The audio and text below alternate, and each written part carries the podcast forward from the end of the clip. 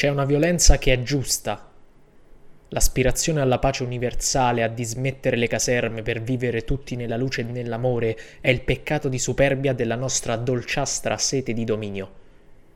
I cristiani antichi si rifiutavano di adorare l'imperatore Dio, i cristiani moderni devono rifiutarsi, costi quel che costi, di adorare il Dio finanza, anche e principalmente se ci convince con la sua tremenda forza d'inerzia, in modo che egoismo e giustizia diventano sinonimi.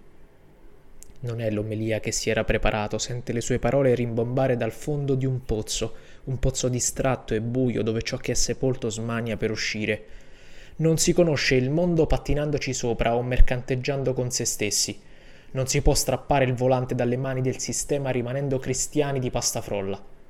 Forse, e scusate se vi rovino il pranzo della domenica, forse oggi una chiesa fatta esplodere da un attentato potrebbe essere più utile di una chiesa parata in pompa magna per accogliere un vescovo prudente. Un cristiano ha la missione di non lasciarsi ipnotizzare dagli psicofarmaci delle teorie economiche che giustificano l'inaccettabile. Siamo partiti nella lettura col Cristo trionfante e umile, mite a cavallo di un'asina, ma siamo arrivati, trascinati dal vento dello Spirito Santo, a meditare su un Cristo rompiballe e guerriero. Accogliere Cristo in noi, oggi, significa portare l'inquietudine nelle nostre abitudini e nelle nostre menti. Spara!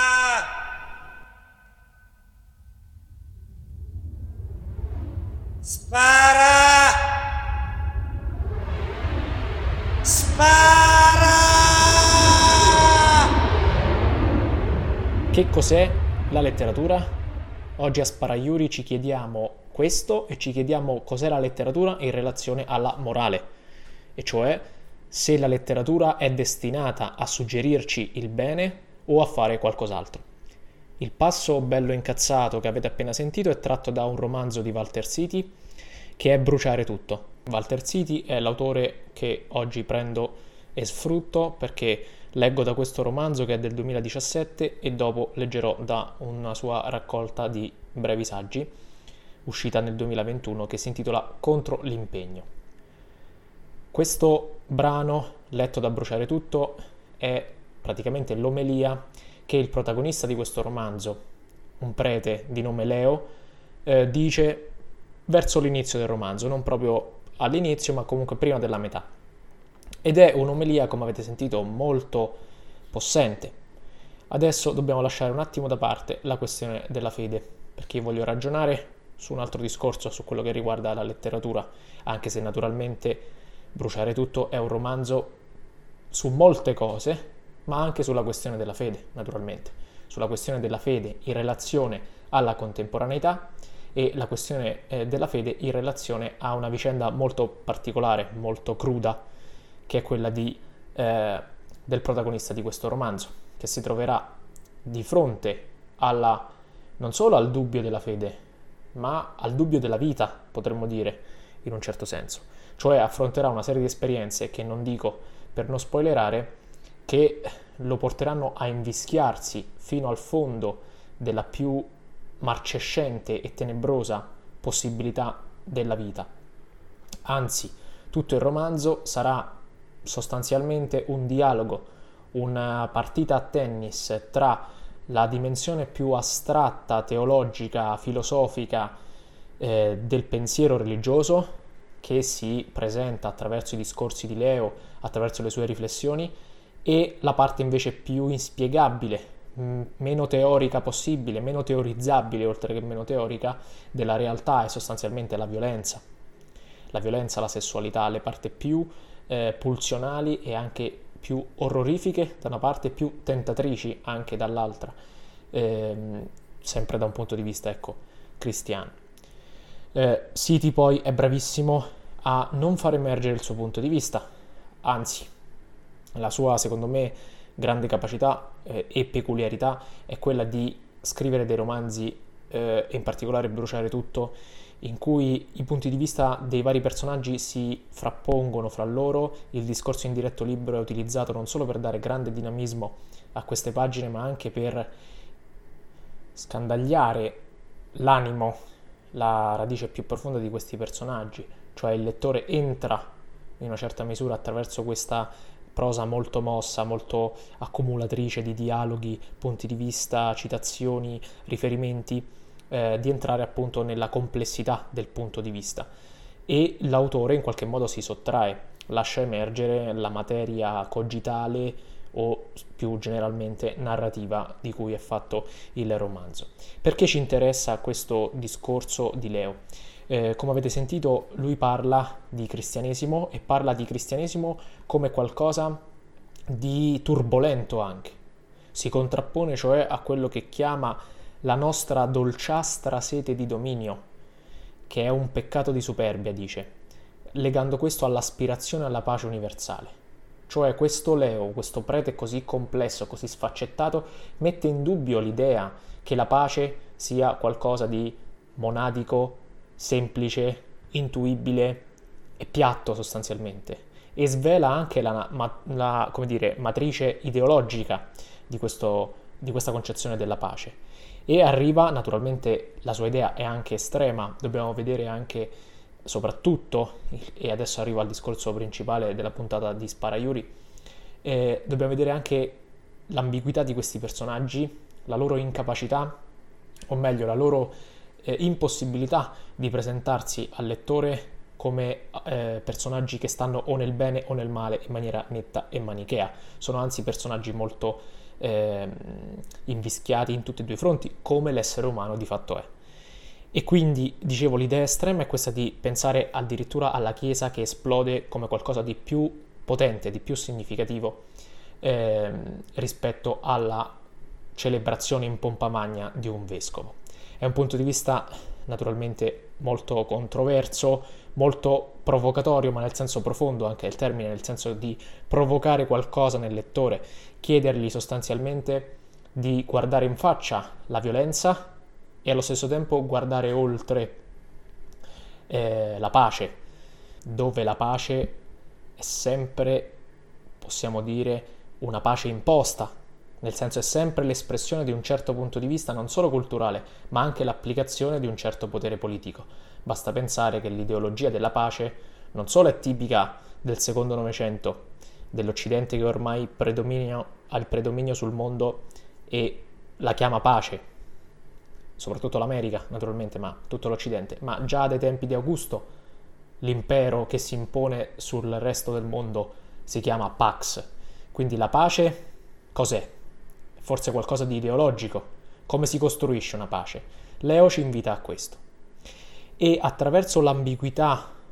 di Cristo addirittura, che ci parla di un Cristo rompiballe e guerriero e che ci dice che accogliere Cristo in noi significa portare l'inquietudine nelle nostre abitudini, nelle nostre menti, usciamo un attimo dalla dimensione religiosa e chiediamoci se questo non è forse il compito della letteratura. La concezione comune della letteratura lo vedo anche da quello che mi succede a scuola quando parlo con i ragazzi, nella loro sincerità anche, nella loro buona fede, mi dicono sempre che la letteratura deve dire qualcosa, insegnare qualcosa. Non è un punto di vista del tutto da buttare, nel senso che in realtà ha una tradizione storica, una codificazione storica molto lunga, andando indietro nel tempo, cioè quindi molto consolidata, perché di fatto la letteratura è stata e è tuttora uno strumento antropologico di autorappresentazione, e quindi uno strumento, come molti strumenti estetici o tutti, di indagine del bene e del male e anche di trasmissione antropologica di una certa idea del bene e di una certa idea del male. Basta pensare al manicheismo strutturale di molta letteratura del Medioevo, di molti poemi allegorici. Lo stesso Dante segue una divisione del bene e del male molto netta, molto riconoscibile, fin dal fatto che ci sono nella commedia 3 cantiche, ognuna destinata a un certo rapporto tra individuo e bene o male. Però questa visione della letteratura, se appiattita, se non colta nella sua radice antropologica, come tendenzialmente dei ragazzi non possono fare perché non hanno gli strumenti, naturalmente, non perché non sono capaci, questa idea rischia di nascondere quello che, soprattutto oggi, ma anche prima, è il vero o perlomeno dal mio punto di vista la vera potenza della letteratura, che fa tantissime cose, non voglio ridurla solo a questo, ma secondo me la sua potenza sta in questo, e cioè nel fatto che il bene e il male, anche quando sono trasmessi antropologicamente, sono in realtà messi in discussione, sono mostrati nella loro patologia,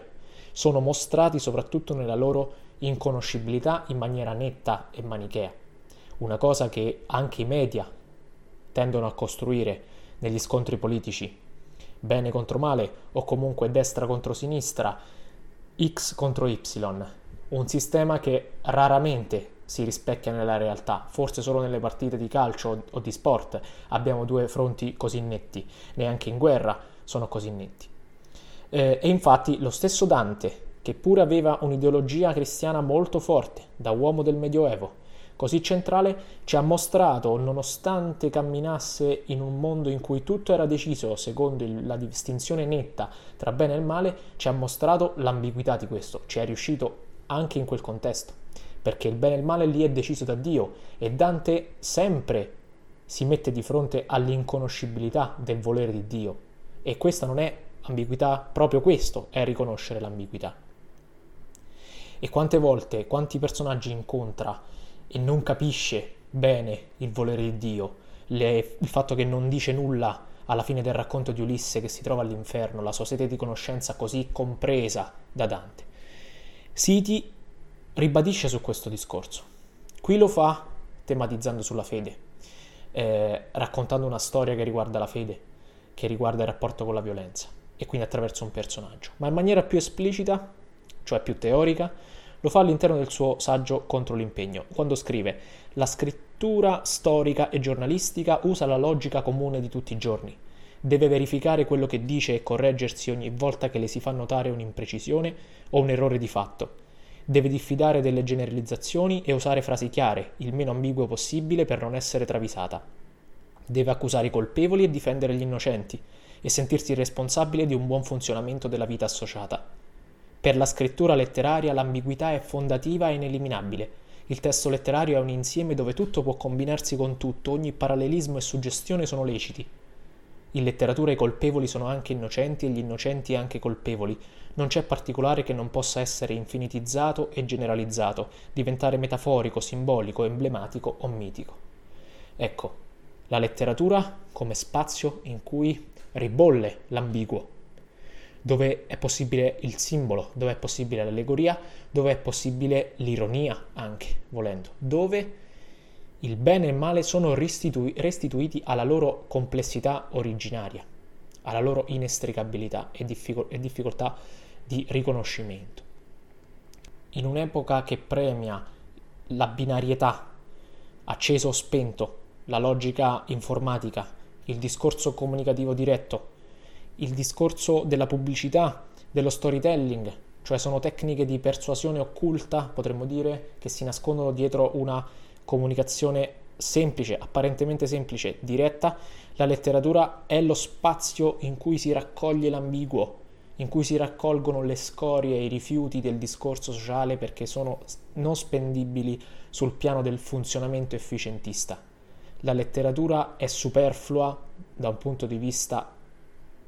meccanicistico perché raccoglie il disfunzionamento, l'ambiguo, la confusione e la difficoltà di orientarsi moralmente, di riconoscere il bene e il male. Proprio quando la storia ci chiede l'efficienza, la digeribilità e l'univocità, noi abbiamo ancora la letteratura come spazio prezioso e insostituibile dell'anfibio.